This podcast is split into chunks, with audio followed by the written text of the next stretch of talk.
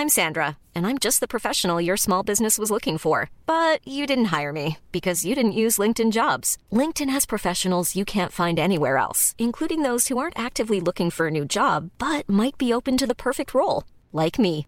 In a given month, over 70% of LinkedIn users don't visit other leading job sites. So if you're not looking on LinkedIn, you'll miss out on great candidates like Sandra. Start hiring professionals like a professional. Post your free job on linkedin.com/people today.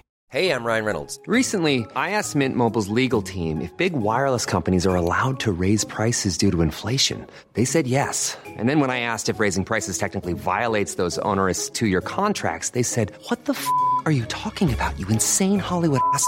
So to recap, we're cutting the price of Mint Unlimited from $30 a month to just $15 a month. Give it a try at mintmobile.com slash switch. $45 upfront for three months plus taxes and fees. Promoting for new customers for limited time. Unlimited more than 40 gigabytes per month. Slows. Full terms at mintmobile.com. Welcome to the Aotearoa Rugby Pod. Ross Carl here with Josh Ioane deep down south and also uh, James Parsons on the shore. So it looks like we're going to have a game next week anyway, which is at least a good start. And one of the people playing in that is likely to be you, Josh. You must be looking forward to that. Yeah, definitely looking forward to it. If it, um, if we get the green light, um, you know, some uh, game that hasn't we haven't seen in a while, so it's definitely um, good feeling to be a part of. So yeah, should be good. Southern man, eh? Yeah, yeah, yeah. Well, been here seven years now. It's my seventh year down here, so uh, yeah, I'll I'll rip south. No, no. Yeah, how did you end up down there anyway?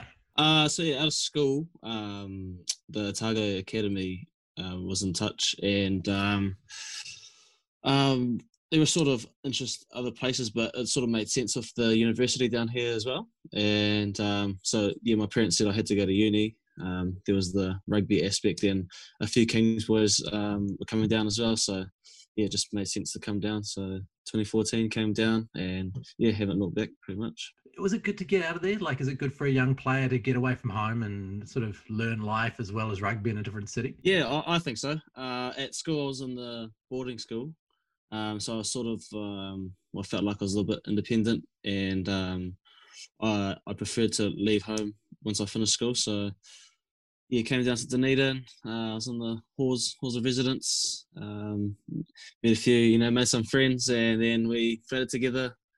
Uh, lived together for the next few years. Um, a few boys playing rugby as well. So yeah, we had some good memories, and um, you know, good old student days. Eh? The old, no money, no worries. So that was it was good times. What was that like? What was the good thing about going into an academy setup?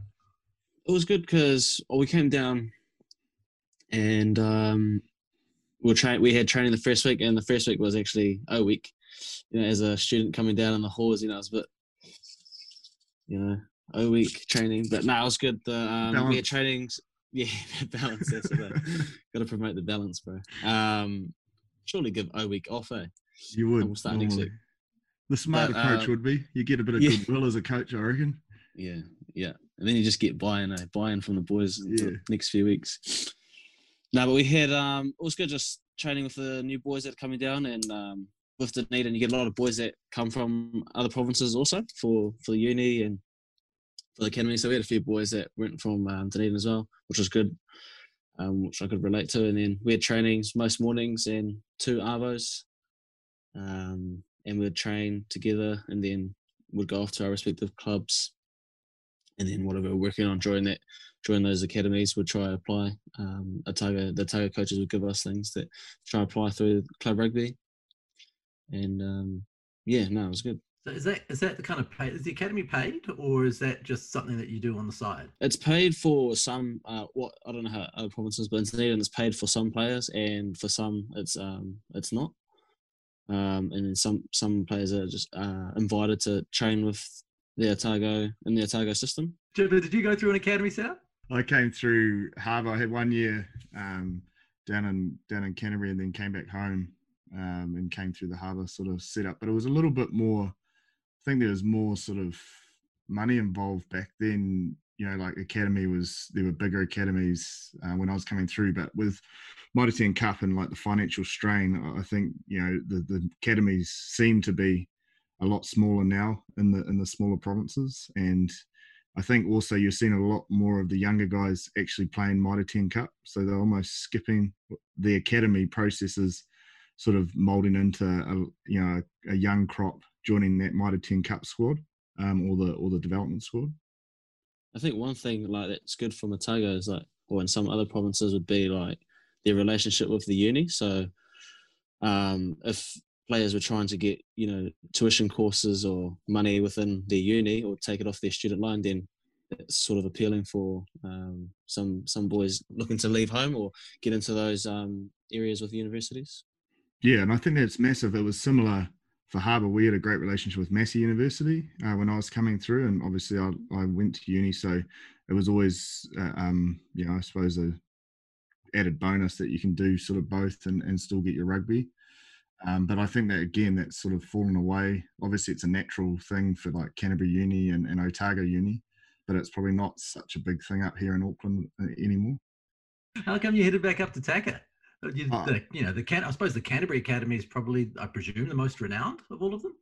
Yeah, oh mate, there's just too much of a logjam, um, and I sort of like I was missing home and just didn't wasn't enjoying it as, as much as I thought I, I would, and um, I think we're Canterbury 19s or something. We played Harbour, and then the Harbour guys touched base with me after that game, and just was a natural fit. Like you know, I'm from the region, and um, you know, it was a great experience getting away, I suppose, from home, similar to Josh, um, fending for yourself. At, you know, to a point. I mean, the halls of residence isn't that tough to be fair down in Canterbury, but uh, definitely away uh, from home, fending for yourself. And then, you know, obviously my wife was back in Auckland, so we're doing long distance. So um, I was pretty keen to get back here for that as well. What was it about the Canterbury setup? Was it different to anything that you've experienced before that? Well, it's the only thing I experienced first off, you know, like that was, I wasn't really involved in Auckland secondary school rugby at, at like at any stage. So um, I'd experienced some harder stuff, um, but I wasn't in like, there's different tiers. I had to explain, like I wasn't in their main academy. It was like, um, I was like just on the Battlers Academy, basically, if we are going to put it nicely. um, I, but yeah, again, at that stage, I didn't even see rugby as a, a, a, career. It was more something I did alongside university. So I didn't really get to see the ins, inside and out. Like I played for the 19s and the Canterbury Barbarians, but outside of that, you know, like I wasn't really in, ensconced in their system like um, who was coming through at the time um, maybe guys like Willie Heinz and Colin Slade and that were like in the Big Dog Academy, um, if that makes sense. So I mean, you're both Auckland lads, and you both ended up going to academies out of Auckland, I suppose. So what's the what was the deal there, um, Josh? Did Auckland's academy, I suppose, did they have a relationship with the Auckland Uni and all those kind of things? Well, how come you ended up down south? Uh, well, yeah, I suppose I just wanted to um, um, be in an academy, and um, sort of there was just no room in the in the Auckland one when I left school. Um, and so when the opportunity came to go down to Dunedin, it sort of just fit um, what I was after. You know, the university, leaving, getting out of home, being you know independent, uh, being able to join an academy um, and keep training. And so yeah, um, I guess just the fact that there was no room in Auckland, so um, looked elsewhere. I guess. Yeah for me, it was probably different. Um, my sister was down at uni, um, wanted to get out of Auckland. Uh, wasn't like rugby wasn't a driving factor for me to leave. It was more um, go see what Canterbury Uni was like because my sister loved it there, so I had a crack at that. Um, and then and then rugby sort of took off for me. Like that was probably when I started thinking, oh yeah, I could actually do all right. And that's why I was like, oh, spoke to Mark Hammett, who was the Canterbury 19 bar bars coach, and he was he thought it was a good idea for me to um, head back up to Harbour. Just obviously there was a probably a quicker route to Mitre 10 Cup to get my career started rather than I think Corey Flynn and Ti'i Paulo were just sort of uh, in the Canterbury team and obviously they they had massive careers so it was probably a smart move. Yeah yeah. That's the thing i suppose when we always talk about how much talent there is like it's the right place at the right time right maneuver like you've got to really make the right plays at a very young age to get to the place you need to go. Yeah i definitely think for a player like me that you know hasn't you know had a schoolboy standout sort of stardom. You know, it's you've got to find a place where you're going to get a crack because your only currency is your current form and and what you can do on the field to get a crack. What you can do on the training paddock, and if you're not in front of the right people, you're not going to get picked. Um, you know, no one's really going to be watching too much club rugby, so you you got to take those opportunities when when they present it. And you know, Harbour presented it for me, and obviously it was home and it was you know awesome for me. I really wanted to come back to Takapuna Rugby Club. Uh, Blair Larsen was the coach um, at the time, so you know he was a big factor in me coming back as well. Do you one of a dying breed as far as you know guys who are coming out of school and not being a schoolboy superstar? Do we have guys like that entering into these academies and into these Mitre 10 Cup teams now very often? I think so. Yeah, there's definitely guys that don't make schoolboys, and um, I don't. I think if players like myself are, are a dying breed, we're probably going to miss out on some good talent. So I don't think so. It's just some people develop. Like I think when I left school, I was like 81 kilos. You know, like I wasn't for a hooker. That's pretty tiny. Um, so you know, like it's it's just some people develop. Like I didn't really understand gym work or anything like that. So you got to learn it and understand that that's what you're to do, how to eat. Um, and some guys are just naturally beasts at a young age, so they've got the physical prowess. They've just got to hone their, um, I suppose, their mental craft. So it's two. You know, the way I see it is, I probably, you know, had uh, top two inches wise, like I was prepared to push my body as far as possible, and and I've you know could live in the hurt locker, I suppose, but physically I was a bit of a battler, so I had to work really hard at that. Whereas other guys are physically, you know, dominate at a young age, but then they've got to make sure that they develop the mental edge as well.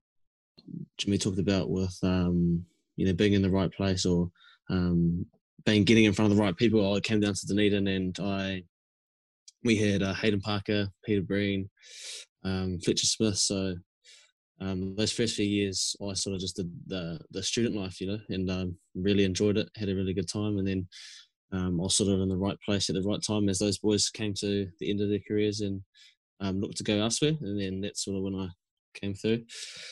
But um, yeah, just like Jimmy said, with um, you know, there's a lot of talent in New Zealand, and um, like what he alluded to with two sides. You know, you got to have the, the, the mental side of things as well. I'm a huge believer in it's um it's one of the muscles that you have to train to to get better. And um, at a at a young age, a lot of players do have that um, dominant physical ability, you know, but um, just having that ability to back it up with that mental side, um, I feel like get players a long way, especially at that young age coming out of school. So you got a couple of years of club footy in, did you, before you actually got that crack? Yeah, yeah, yeah. Got a, um, down at Southern Magpies. Actually on 48, 49 games now. I trying to tick off that 50th. um, but yeah, a few years down at the um, Magpies, which was good We're lucky enough to win one in 17, which was um, which was, was was beauty. So in 17, I was actually um, that was my first year injury replacement with the Highlanders, and um, I just everything I learned at the Highlanders, I just took to my club, like all the same systems, you know, um, all the same ways that we're trying to the Highlanders were trying to play, and because I was never going to play that year, I was um, just in for injury, and I just took that to my club, and um, we just tried to adopt the same same systems in uh, no, it's good. It's a good time. Does it work easily? No, no, it doesn't. But um, it was like before training, club trainings and stuff would have um, a video analysis, which really helped, and um, we'll just talk about.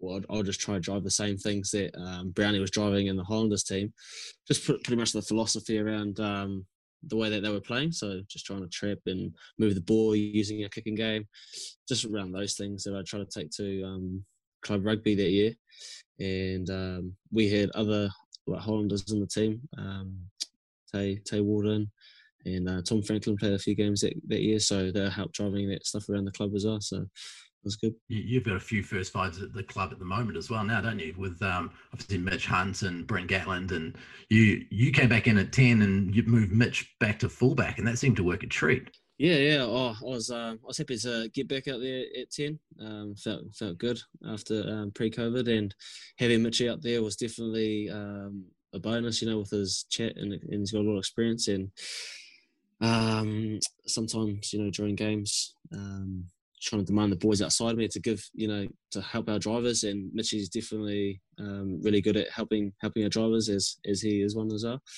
Um, so no, it was good we um, I felt like we had a good combination out there. Looked like when you came back, mate, you really backed your running game, which we probably haven't seen too much in the past. You know, and we mm. we made a comparison on here around you and Richie, and I know it's unfair because mm. you you're, you're, your own man, but um, do you feel like that's an area that you know it looks like a natural skill, but now that you've had a few years under your belt, it's going to become you know more of a threat? Yeah, I guess um, with the way that the Landers played previous years and even pre-COVID, we like to kick the ball a lot.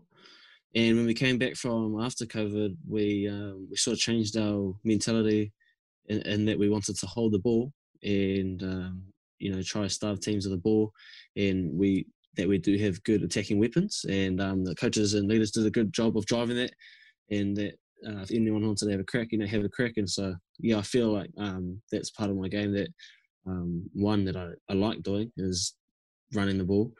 Um, the boys outside me get a bit angry sometimes, not you know not letting the ball go, but um, yeah, that's one part of the area of the game that I like doing, and um, that comes a bit more natural in other areas. So um, I was happy that I was able to express myself a bit more in that second half of the year.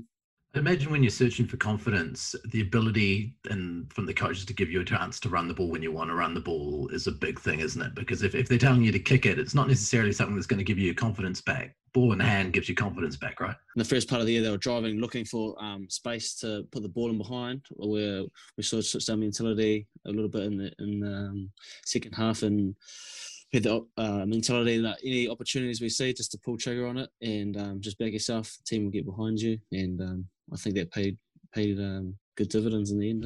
And it looked like it because even when you did pull trigger, and it was say, you know, you can tell when something's planned and something's you know just off the cuff.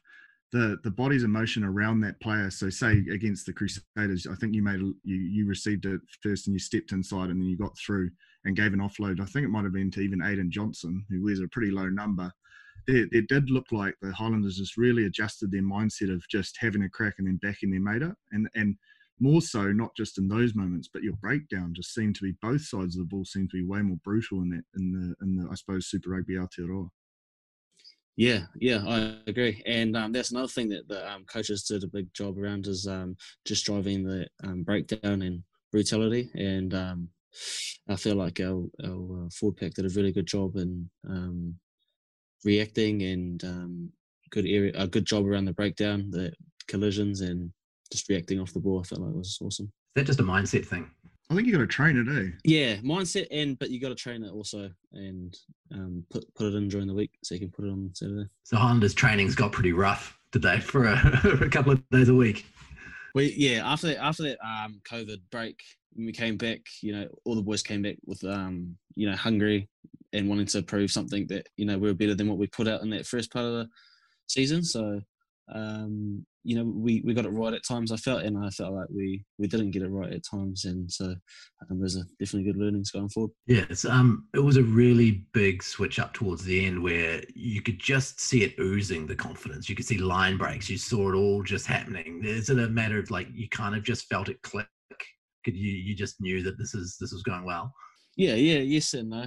Um, uh, when we when we got it right, you know, we knew um, what to do, and um, players around the board knew to how to react. You know, when we got it right, um, and like a, a lot to do it was around that stuff that I said before, around the collisions, the breakdown. Um, I feel like our forwards did a really good job of giving um, Nug, myself, and other players good front ball.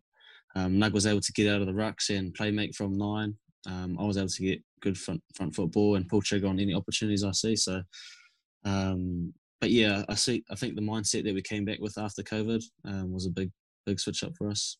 Oh, Nug was a weapon in, in, in Super Rugby Aotearoa, wasn't he? Like it was incredible how well he was playing. Yeah, he's yeah he had a really good season and um, was huge congrats to him for his 150th in, the, in that last game. Um, was a bit on the on the um, on the cuff if we were going to play that game, but um, I was wrapped that he was able to get that 150th, and the boys um, the boys definitely wanted to play for him that game, and we're happy to get the win against the Canes. When you've got a guy like that who's so good at running a game inside you, how differently do you have to play in comparison when you play with other halfbacks when you're playing with Aaron Smith? Yeah, it's a tough one, eh? So, like, um, coming through with the Landers and honestly with uh, Lima leaving, it was hard because I was a new 10 coming in, playing with the most experienced nine. And so, you know, as it's the 10's job to tell the nine what to do, sort of, you know, and I found it kind of hard telling him what to do, you know. So, um, but yeah, no, we, have formed a good relationship and um, over the last couple of years, and um, you know, he's he's got good skills, um, kicking. So we use his kick a lot, and uh, we use his pass a lot just to um, use that width across the field. And he's fast to the ball, you know, and and delivers quality ball. But he's also good attacking threat around the ruck. I think that's something that he wanted to show this year. Um, you know, just not just getting to the ball and just passing, but getting to the ruck, creating holes for his forwards, um, which I think he did really well. For a guy like you, with the ball coming at you like that, does it feel different catching an Aaron Smith pass? Everyone talks about it. Like when it hits your hands, does it feel different? If a lot of people ask me that, um, I wouldn't say it feels different. I just think it's more consistent. So like it's just hits the spot more times and more consistently than other um, other halfbacks. You know, so um, you get that many passes during a game, and it's just if you're getting passes consistently at the same spot, you know, it's feels good. Having that experience, I suppose, with top level players is a big thing. Jip, you had that 2014 tour um, with the All Blacks, and you got to play at Murrayfield. What are your memories of that, and, and stepping up to the big time? Um, well, I was over there for the Barbars, so I sort of had that Wallabies game, which was sort of a good fit for me. You know, like I think if I hadn't had that, I would have been feeling a little bit more nervous. But because I'd sort of gone all right in that game, and that obviously is the reason I got selected, I had a little bit of confidence. Um, but I going into the environment, even at 26, um, which you know is a little bit later than most. Like I was pretty nervous. Room with Kevy, which was nice, you know, because like we, we were common that first week, and I sort of just knew if I went hard enough at training, I might give myself a chance to slip in for a game. But I also knew that there's a high possibility um, I wouldn't. Um, but managed to to do all right and um, got the nod for 14. But the, I suppose the biggest thing I remember is um, for me as a, a, new guy in the group is just how Richie um, approached me as a leader and took a lot of pressure off me. Like um, whenever I might have made a mistake, he might have t- he might have taken it um, on the chin. You know, say if it was a I, I remember in the Test match. Uh, threw a line out and I'm pretty like I know it was overthrown, like you know when it was overthrown, and he was like, "No, nah, no, nah, mate, I was too slow off the ground." So straight away he took that responsibility away from me, and like whether I was right or wrong, like in the moment I was like, "Okay, sweet," and I could move on really fast. And and the, from a leader's point of view, as I've developed, I've always looked back at that tour and, and tried to do the same as you know when there's young guys in and around the group is to relieve that pressure, especially in the games because um, it, it had a massive effect on the way I performed for the rest of the test. Whereas, you know, when it's on your test debut, you, make a mistake like that in the All Black jersey, and if you held, held on to it, then you make another mistake, another mistake. You know, it's like it can sort of be disastrous. So those those are sort of biggest thing. Um, had a massive um, blowout as well. Like I partnered with, so you have buddies. Um, I'm sure they've still got it now, and, and I was Richie was my buddy, and you just got to make sure that they're on the bus and stuff. And, and I remember coming down, this is my first week in the team, coming down the escalator and like behind Richie and, and like he obviously got stopped and stuff like by fans. And like I jumped on the bus and I was like, oh, well, he's here, you know, that's great. Um, and we got to the training ground and everyone was like, oh, where's, where's Rico? And I was like, oh, no, he's here. Like I came down with him. And they're like, man, he's not on the bus. That's your one job. And I, he's like, and Kieran Read was like, oh mate, you've left the skip at the hotel. You left the skip at the hotel, and this is like day two. So like I'm just petrified. I'm like, oh, I've had such a blowout here. And then like five minutes later, uh, Richie comes running around the corner. He'd run from the hotel to the training ground, and he was like, nah, mate.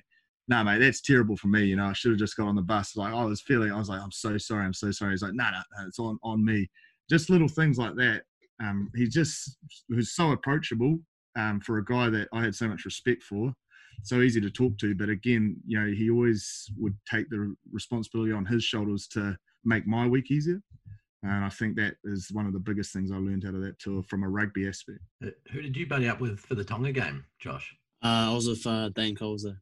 Dane Coles. So um, it was like, yeah, when you get into that environment, you know, you see a lot of, um, you know, see a lot of boys or men that you've seen play a lot, but you, you haven't played much with them, you know. And um, budding up with Colesy, I didn't really know how to, you know, like, you know, this is the first time in that's Dane Coles. You know, like, oh my gosh, that's Dane Coles. And you're, you're his partner, and you're on the bus, and they're like, "Is your partner here?" And, you know, I sort of look back and see if Coles is there.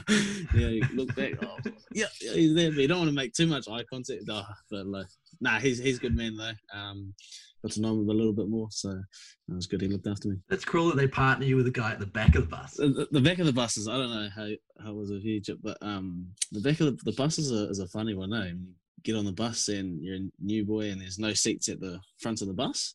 Yeah. You know, you- you're like, I'm not going down the back of the bus. you Mate, so my first to one, I me, just yeah. sat down by the stairs. You know, the, when you walk up the bus by the bus driver.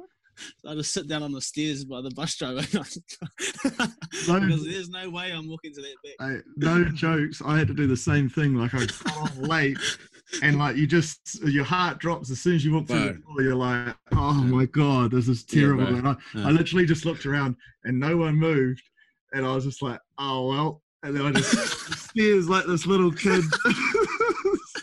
Bro, it's like oh, when um when I first in the team, because Sevu was a new player as well. In any meeting we had, as soon as the meeting finished, up bang straight to the bus because yeah, if you're a newbie and you're late to the bus and there's no seats at the front, you are You're sitting on the ground. yeah. I, I learned after that. I just sprinted to get a seat. Like, so Yeah. I was so embarrassed. I remember Steve just looking at me like, you're a 26 year old sitting on a bus of stairs. Like, I didn't even even have the excuse of like I'm 19 or something. Like, yeah, I'd been around a long time. I was just like, this is so demoralizing. Did he throw you a bone? No one said nothing. It was like I was just so embarrassed. I was just like head down. Just, Yeah. But we didn't have far to go. Like most of the time, like you, you could walk to where we were going, but we're in the middle of London. And it was like I think maybe my first or second day. I was just like, and the Kevy said to me afterwards, he's like, mate, any chance you get, just get to that bus as quick as Yeah, possible. but you, you get sometimes when like um some of the some other boys they come on, they're new boys, and then some of the boys in the middle would move. Yeah, yeah, yeah. You know, but but if no one moves, you know. Oh, Uh, mate. were you on music? Nah, nah. They didn't Oh, yeah, put that's- this battler on music. Thank Yeah, God. no. There are enough seats on the bus, though, eh? Like, Yeah, they are, but it's like a, f- it's a funny thing. Like if those guys in the middle don't move because they don't Mm. feel comfortable to move closer to Yeah. the back either. Yeah, So it's like it's a real. um I suppose it's just an old school thing, a, a respect, a respect thing. But you know it's happening, and you know you can't do anything about it. It's just if you're that guy, it's just oh, it's devastating. and the time that I was in, there was sort of like a um, it was there was a big squad. Yeah, and yeah. the squad same. was yet to be the squad was yet to be chopped down, and so you know there there was seats enough seats, but there was limited. Yeah, so You'd be ballsy though to just walk down and sit, sit Nah. like in the middle. Like you, oh, I don't think you'd get. I don't think you'd get much respect if you tried that. Nah. It's, it's. I think you get respected more if you take the seat on the stairs, even though it is, it is, it is embarrassing. Yeah, it is, bro. so are they laughing at you at the back, or is it just? dead Oh mate. I'm Like, sure you they're know- pissing themselves, but it was dead silent when I was on there. That's the first thing I told when I came back to um, the Mitre team was I told them, oh, bro, as soon as the meeting finishes, you see all the new boys stand up straight to the bus. Yeah. All the oldies uh, take their time, you know. So you know, So what happens on the Mitre 10 bus though? So you get an all black cap. Surely at a Mitre 10 bus, that automatically grants you a space at the back seat. yeah. Uh, Otago is not too bad. Uh, Otago, we're pretty um pretty relaxed around there. You know, boys sit wherever. But um, yeah, super teams and um, uh, the All Blacks definitely you know goes by caps. Yeah, it's way more relaxed.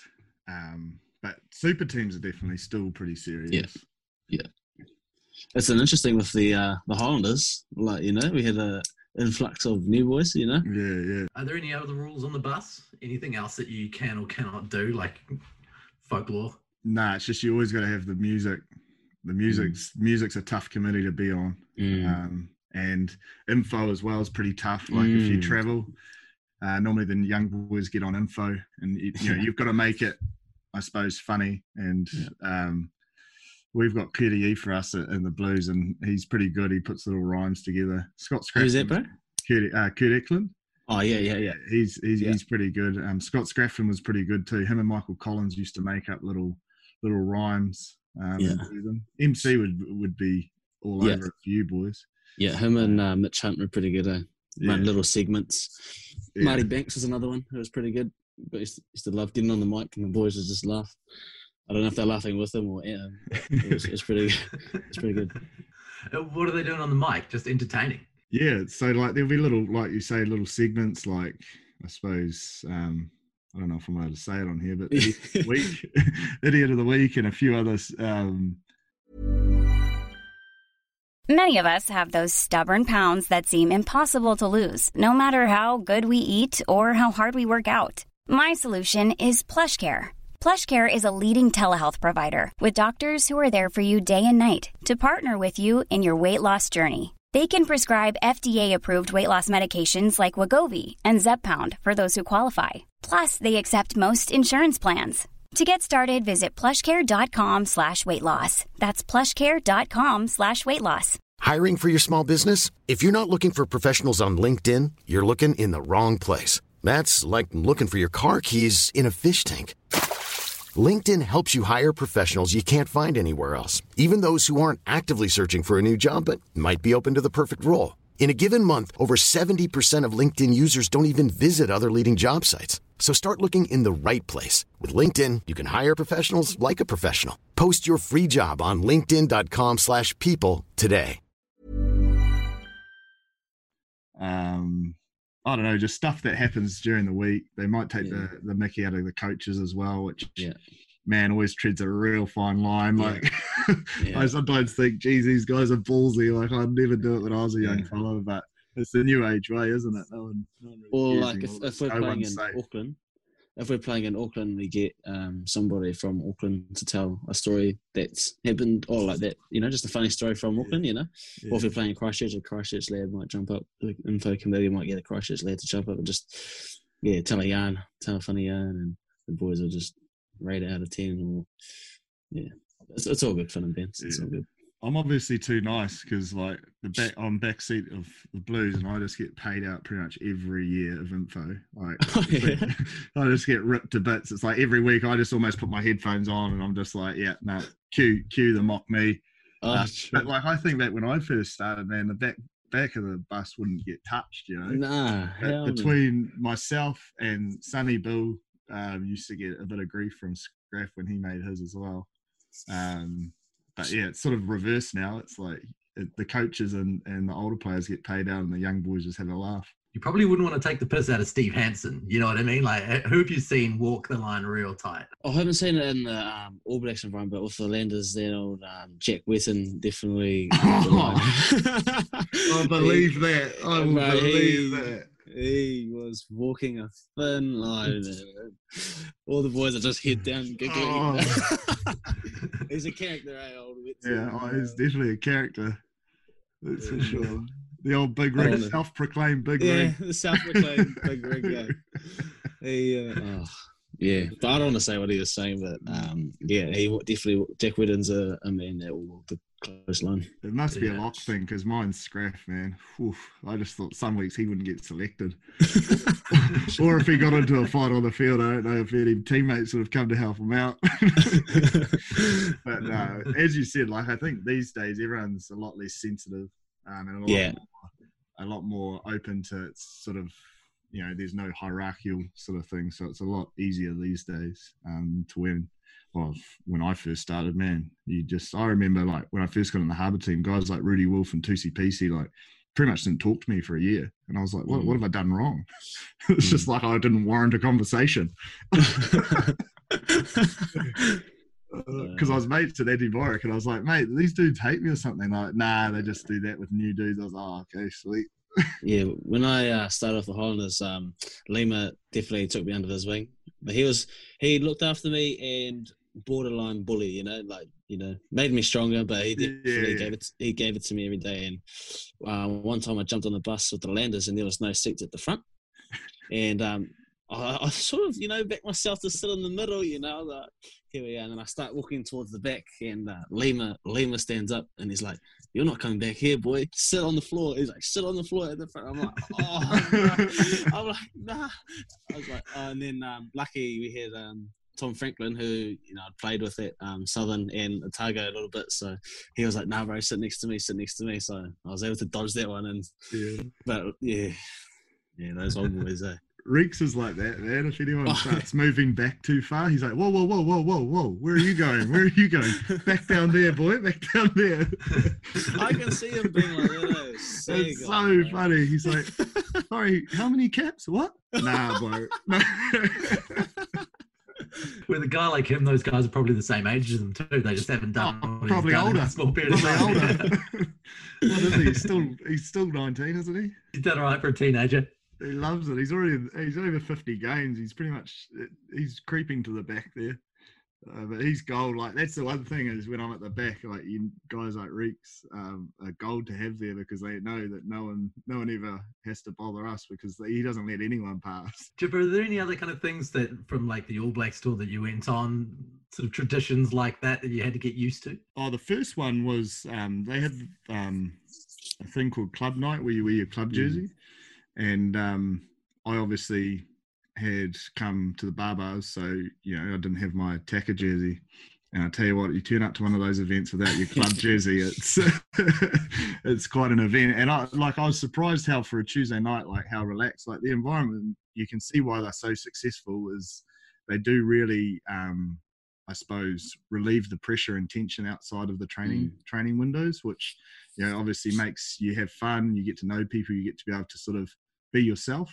Um, that's the other thing. Like that they're, they're, so good at letting you just be who you are and um, in, a, in, an environment sense, and, and, there's no sort of I don't know. It's weird to explain, but like I just thought it'd be way like it'd be 24 7 intense but there was great moments where you could sort of during the week uh, relax and, and enjoy yourself but then i suppose from from like as it gets close to the test, it, it, obviously intensifies a lot just internally, but as a team as well. But yeah, club nights are pretty cool. Just similar thing to things on the bus, you know, just fine. But also, uh, you'd buy raffles, um, mm. and there'd be some pretty good prizes. You awesome know, like prizes, eh? Some good cash prizes too. Yeah, like when, when, you're battling away uh, and you're first in the squad, you're just like, oh, please yeah. get me that one. I remember the week of um, my test debut. I think it was like fifteen hundred was one of the because it builds up over time if it's not one yeah. or something. I can't remember how it worked. And Dan Carter won it, and everyone was just like, "Oh, put it back in, put it back in the pot, mate, put it back in the pot," and he did. Oh, good man. um, but uh, things like that are just funny, and and as I said, like that environment, that Tuesday night was awesome for a new guy in the team because you can really sort of get to know everyone, which was cool. Yeah, my first club night. Um, because they had a couple of like you know beers there, and I was sort of like you know oh oh you know I don't know. I'm I going to get judged here you know? So I had one I had one I had one. And then uh, we get to the raffles and um, I bought like so many raffles and I lined them up had all my numbers. And there was a cash prize. I think the cash prize got to um, two thousand something. And then the, that was one prize. And then the, another prize was um, two pairs of Yeezys. So I had all my um, I had all my tickets here and then the guy next to me, I bought about 20 tickets. The guy next to me bought two tickets. One ticket comes in, $2,000 cash prize, and another ticket comes in, oh. and um, both pairs are easy. So I was like, You're, I've got 20 tickets lined up right here. He's bought two tickets, bro. He bought two tickets. Oh my God. Always the way as well. Eh? But no, yeah, like to see it was a good time, man. Those club nights, I really enjoyed those. So the ticket cost? Yeah, like ranges like different depending on the prize, but anywhere between five dollars to twenty dollars. Because that's how they get range. the prizes. Is the boys buying the tickets basically become the prizes to, um, unless like there's gifted ones like Yeezys and that. The best is when like guys win, like say. I don't know, a player that doesn't really like shoes or something wins the yeah. Yeezys, and everyone's just like devastated. They're just like, "Oh my god, why has he got them? He's never going to wear them." Who'd be the person who got the Yeezys who just would never wear them? I imagine like a Joe Moody wouldn't be strapping on a pair of Yeezys. No, he might. I, I reckon. Oh, when I was there, I don't think old um, Luke Romano would be too keen to run a pair of Yeezys. I, I think he's run the same pair of shoes his whole life. Um, that's probably because he's got size 18 feet. Um, but yeah, he he he would have been the one on my tour um, that wouldn't wouldn't have phased him. I don't think.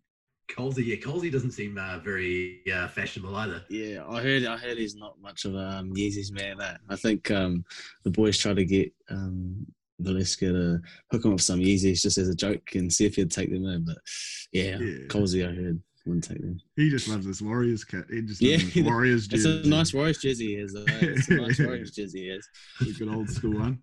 Shit, I mean, there's enough Warriors jerseys to choose from. I can imagine over there right now, like they're playing in a different jersey each week. They have to book a whole hotel just to keep all the different Warriors jerseys that are that are lying around. It's a different yeah. jersey every single game. I know they, they've they've definitely got a few. Especially, it's become more common over the over the years, hasn't it, to have a number? I suppose that's yeah. the, the commercial dollar they're after. Would you don a bush shirt? Why not? I'd like.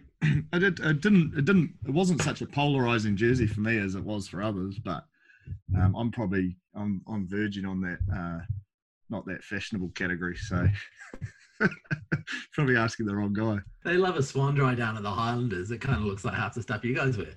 Yeah, yeah, the whole yeah. Always um because our number ones are with Swanndri and um yeah, they're nice, nice. Like the jackets are like really nice.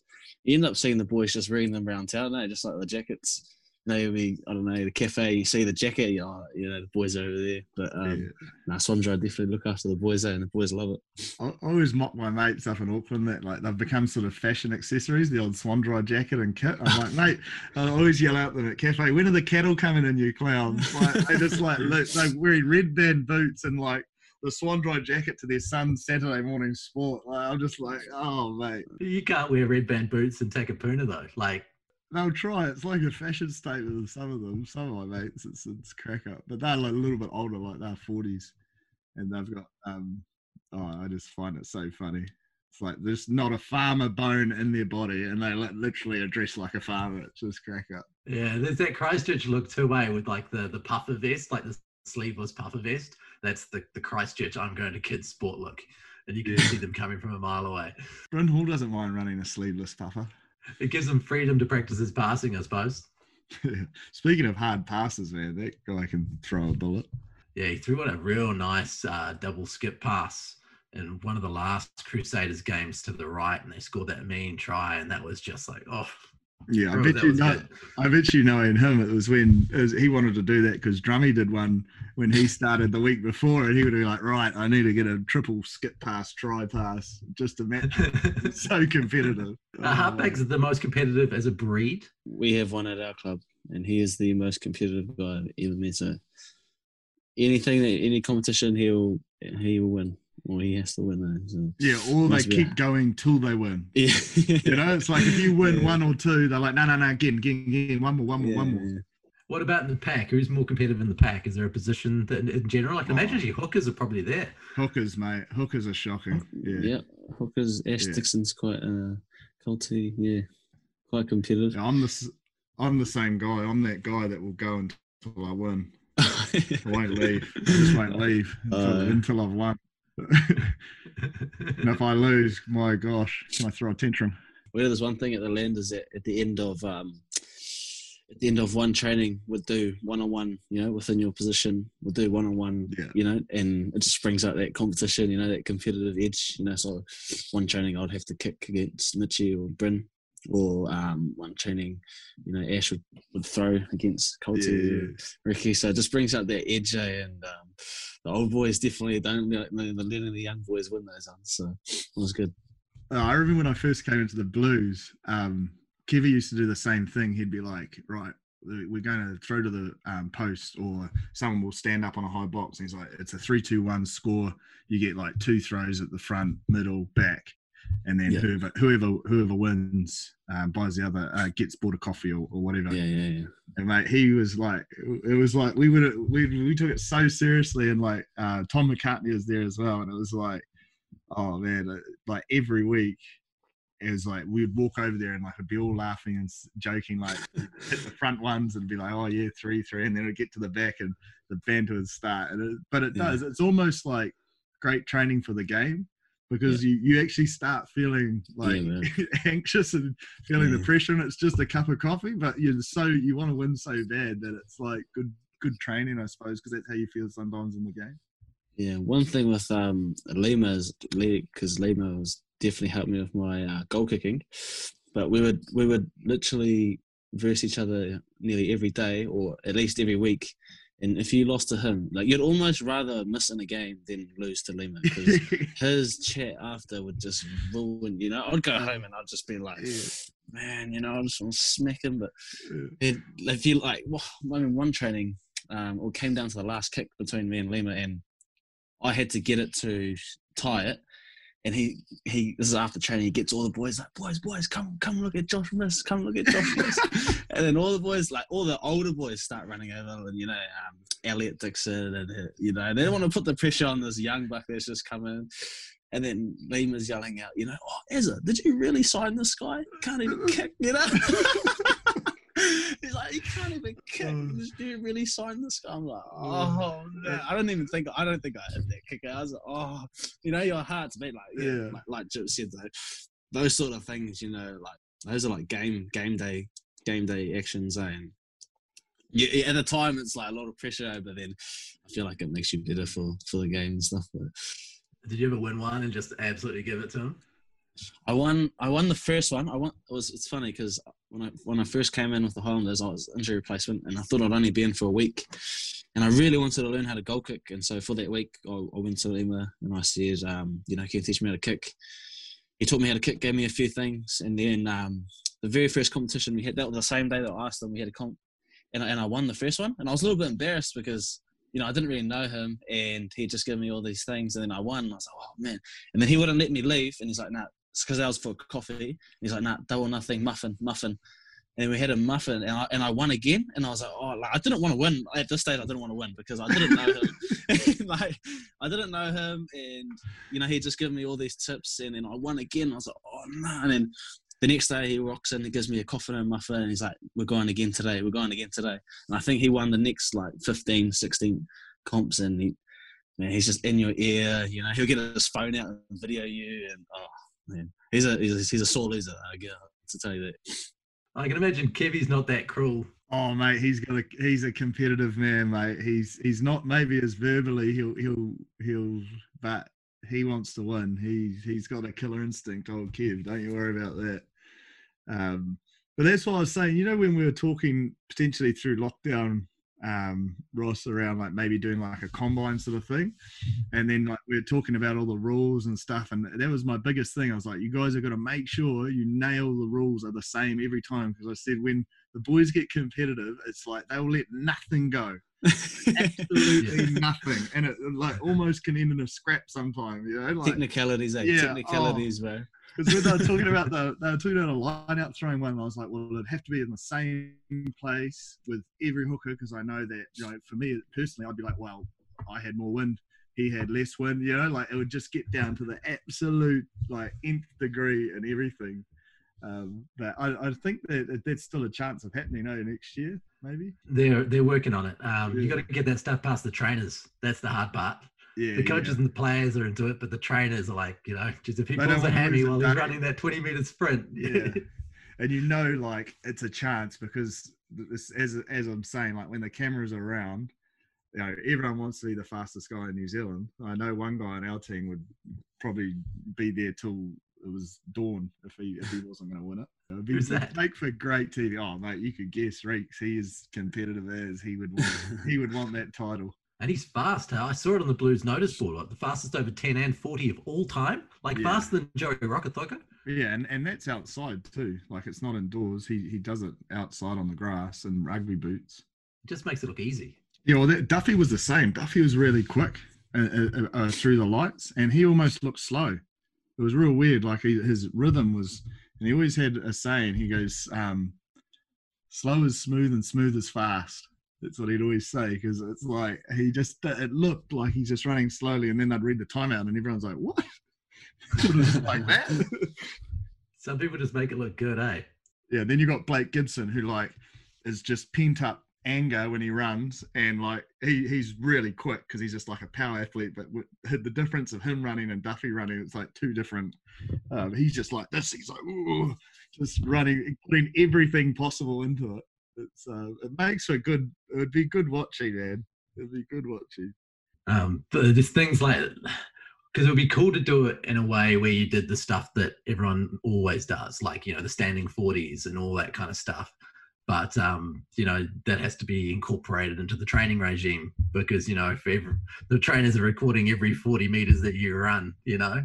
Yeah. Um, so But it's also few- like um, they build you up. They like build your tolerance up to those one test. You know, when you're in the gym, it's like you're built up over like a five week program to do that one RM, and the same with speed and stuff. So I can see where they're coming from, but hopefully, because we've got time, uh, they can work something out. Because I reckon it'd be great viewing. Just seeing, I reckon, just seeing the personalities would be the better viewing than the actual results. Hey, why don't we chat a bit of Mitre 10 Cup? Um, I suppose there's been over the last few years been a few teams, uh, Southland, Northland. They've copped some kind of winless seasons. Are we expecting maybe a tighter 10 Cup team? Uh, I mean, uh, competition this year, Chipper? Do you reckon? Oh, potentially. I think because um, there's potential for All Blacks coming back, uh, which will strengthen some some sides, but then also even out others.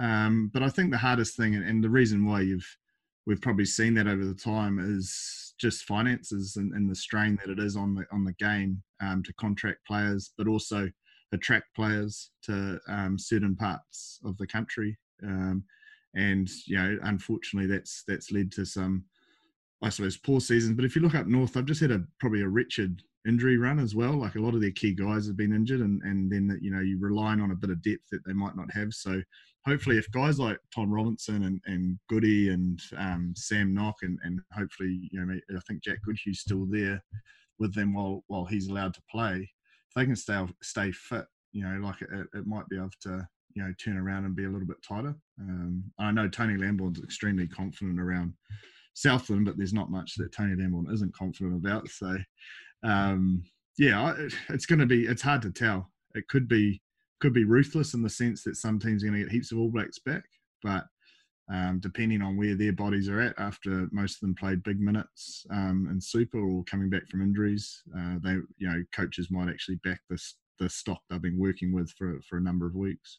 We could see some good crowds. Like if they were to go up to Whangarei and have all of those top level players playing, you'd expect it to be packed out, wouldn't you? I think that would play a massive part too in maybe success. Like crowds are massive in terms of like the vibe you get um, and and I suppose the rush it gives you. Um, you know, like you prepare the same way, but when there's a crowd there, you, you've you just get it's just a different feeling, and like you can just push yourself so much further when when a crowd's behind you, or even when a crowd's coming at you. You know, like that's that's good as well for the for the traveling side. So if if we can get our levels back down to level one and get some crowds in Mitre 10 Cup, one it'll be great for the provinces for the for the taking and and giving them some strength, but be great viewing. Um, it'll be great for the players, and and you know we've seen how good it was for for rugby and Super Rugby Aotearoa. If it can continue into Mitre 10 Cup, I think it'll only benefit the game more, especially the community game, because so many, so much of that money will go back to the clubs and, and junior rugby and, and getting guys um, staying in our game uh, for future success. Totally, we've got Rito coming to counties this year, which is going to help them out in that way, big time, I reckon.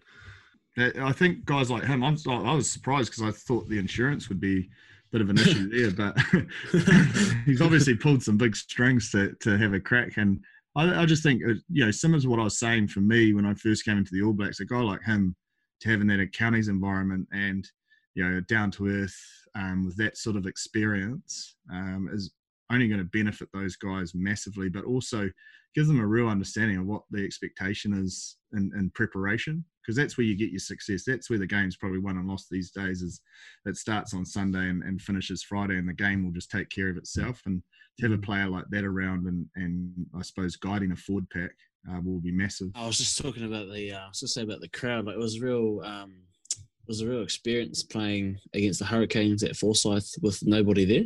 You know, it was um, a big Super Rugby game. We had uh, our mates 150th, uh, Ash's 100th, and then it just, you know, with no crowd being there, you know, it's just, it was really weird um, playing in front of nobody. And I agree with what Drip was saying, you know, when there's crowds there, if we can get some crowds behind the Mitre 10 teams, you know, they'll just help um, build those players and um, those players are able to, you know, push push a lot further and um, better quality, better quality games. But like, uh, like you said with, um, sorry, yeah. Uh, what point during the game did you notice the no crowds the most? Like, was there were there particular moments like after a try or whatever?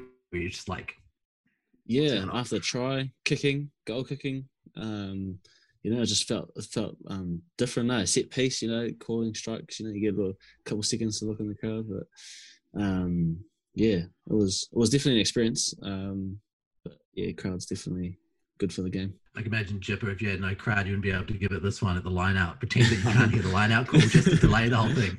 Oh, mate, I tell you what, um, I was just about to say, it, would be nice not hearing Parsons your average at every line out for away games. uh,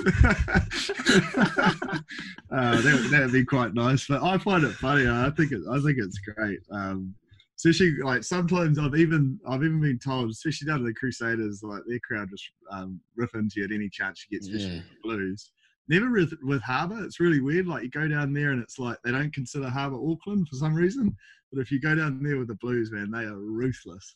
And I, I was throwing one line out, and I some guy um, said something, and, and like I threw it right to the back. I was thinking it was the first line out this year, and just behind my back, I just gave a little cheers, mate. You know, just to let him know that I heard him, um, because it almost, it, it almost, um, I don't know, like so many sportsmen are motivated by proving people wrong, and that's a big, it's a massive motivator for me. So when people say that, it's almost it defeats the purpose for what they're trying to do because it just zones you in even further to wanting to, you know, nail your stuff and, and rip in. But some of the stuff they come out with is, is funny. I could never repeat it on here, um, but it's it's um, it's some classic stuff, especially if you're on the bench and you're warming up in front of the um, in front of the stands. They they get into you. But I must admit, not that I remember at the time, but when I watched my injury back this year, um, you know, there's still that element of respect when I got knocked out. That you know they were cheering me off, and and when I came back uh, to sit on the bench. You know, they're all asking if I'm okay. So it's all in good fun, you know. So it's it's part of the game and and funny, but there's also the the kind side as well. I don't want to be too hard on them because next time I go down there, I'll probably get more. I suppose at Mitre 10, we've also got teams that are stacking themselves. You know, we've seen Reece and Telea go to a team that was already very strong. I think last year Tasman had like every blindside flanker in the country who was an All Black signed to them you know, they, had Taufua and everybody who was there, uh, Squire and Frizell and everyone. Um, is there room for some sort of evening out, some sort of draft process, some sort of salary cap, something that kind of evens that out so you don't get these teams who suddenly are just stacked with one position that everyone else would just die for one of those four players from? Harbour would certainly die to keep Mark Telea. I can give you the tip. Um, just one of our best players, and they've just taken him and then signed Reece. Oh, what a treat! Um, uh, it's hard to say because a lot of the guys there probably because um, there is a salary cap. I'm pretty sure, but it's not reached by any. Well, probably Tasman would be the closest. Um, but um, some guys go to teams like that for less money for the opportunity. Um, and then there's other guys. You know, it's hard when there's All Blacks because I think if they get picked for the All Blacks, then the union will get um, some financial money back um, for using them. Um, so, like sometimes, you know, depending on what they're signed on, maybe they, you know, can come out on the positive side of it. Um, I'm not too sure how it works, but there is that element. Um, but yeah, it'd, it'd, be nice to even out, but you can't can't have a crack at Tasman because because they've had the success. People want to go there, um, and with that, you know, uh, you know, comes competition, and, and I suppose you look at their team and if when all the All Blacks are available, who's going to be on the wing? Because their wingers were hissing last year. Then you got Will Jordan, Dave Havili as well, uh, Fainga'anuku. It's like man, it's in, in Mark and Sevu. Um, yeah, it's pretty exciting for them, but you know daunting if you if you've got to go down there. what would that back line look like? I suppose you put Jordan at fullback, you slot Havili into the midfield, and then yeah. is Leicester Fainga'anuku a, a chance to go You'd into the midfield in... as well? Maybe play in centre. Yeah, potentially. I suppose you'd, you'd want you'd want them on the field. Um, but you, you also know, I think Dave Havili's pretty keen to play fullback. I don't think he like overly wants to be in the midfield as much as people assume. So he might just be like, well, let's have a crack at going for fullback and, and seeing how it works. But it, will be a tough one. I mean, it's a good problem to have. Um, and then, you know, the forwards will be under the pump to make sure they get good ball for them because you want to set them alight. But Otago hasn't done too bad. You know, got uh, a couple of old dogs coming back. Nasi Manu. That's a good um, signing yeah, Josh Hohneck. So I'm really looking forward to um, working with those boys, and they're going to be great for our um, our young boys coming through. You know, Nasi, like you guys spoke about with um, Kieran Read, he's he's um, he's a machine. He was actually in the gym the other day. He'd done a 10 k watt bike, and he just smashed it, and then he sort of jumps off the um, jumps off the bike, and he can't even walk. You know, he's crawling. You know, and all the boys see him do that. All the boys start training hard. You know, so um, he's going to be massive for us, and uh, yeah, really looking forward to working with him.